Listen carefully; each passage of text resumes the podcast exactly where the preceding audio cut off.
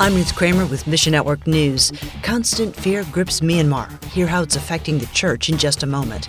And then later, the same disasters bringing Lebanon to its knees are helping believers to share Christ. That story coming your way in a couple minutes.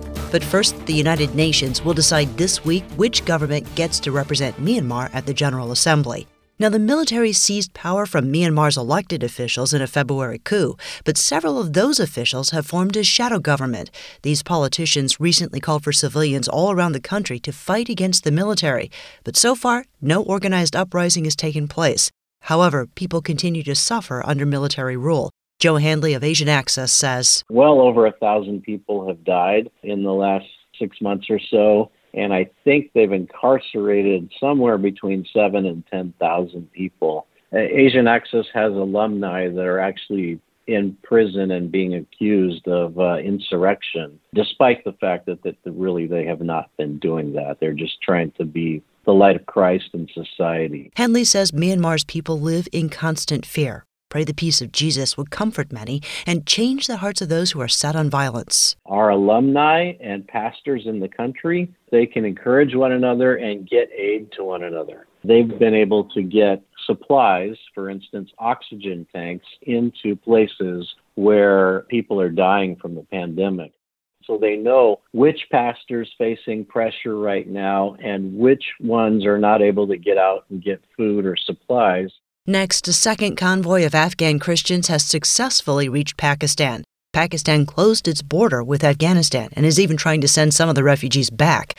Nehemiah of FMI says the next task is getting these Christian families resettled in their new home. They were staying in Afghan refugee camps, but rapes and rapes towards children, uh, boys and girls is very, very common there. So we are trying to get inexpensive housing for them. So few families we have already shifted to inex- inexpensive housing. You can help FMI get 52 families, over 400 people, into housing. Learn more at missionnews.org. Meanwhile, Pastor Javid, who led the first convoy, plans to return to Afghanistan. Right now, he's on Afghanistan Pakistan border and he's trying to get into Afghanistan. So, one of the problems is that Afghan new government, Taliban, they don't have any system at the borders. So, because they have changed the country's name, the new name is Islamic Emirate of Afghanistan. They don't have any stamps and anything, any documentation. Ask God to protect and strengthen Afghan Christians whether they fled to Pakistan or stayed behind. And Lebanon sinks to a new low. According to the United Nations, more than 70% of Lebanese now live below the poverty line. That number was less than 30% before the 2019 revolt began.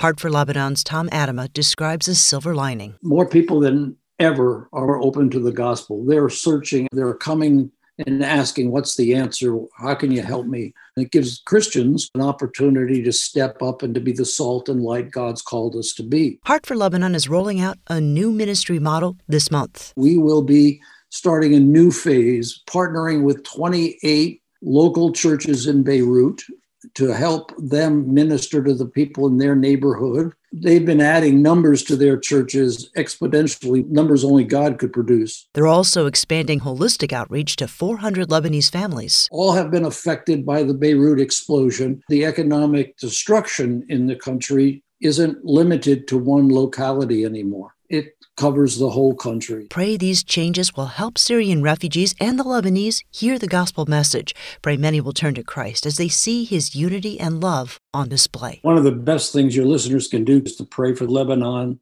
Thanks for listening to Mission Network News, a service of One Way Ministries. MNN depends on you, our listener, for support to keep bringing you the news and helping you find your place in the story of the Great Commission.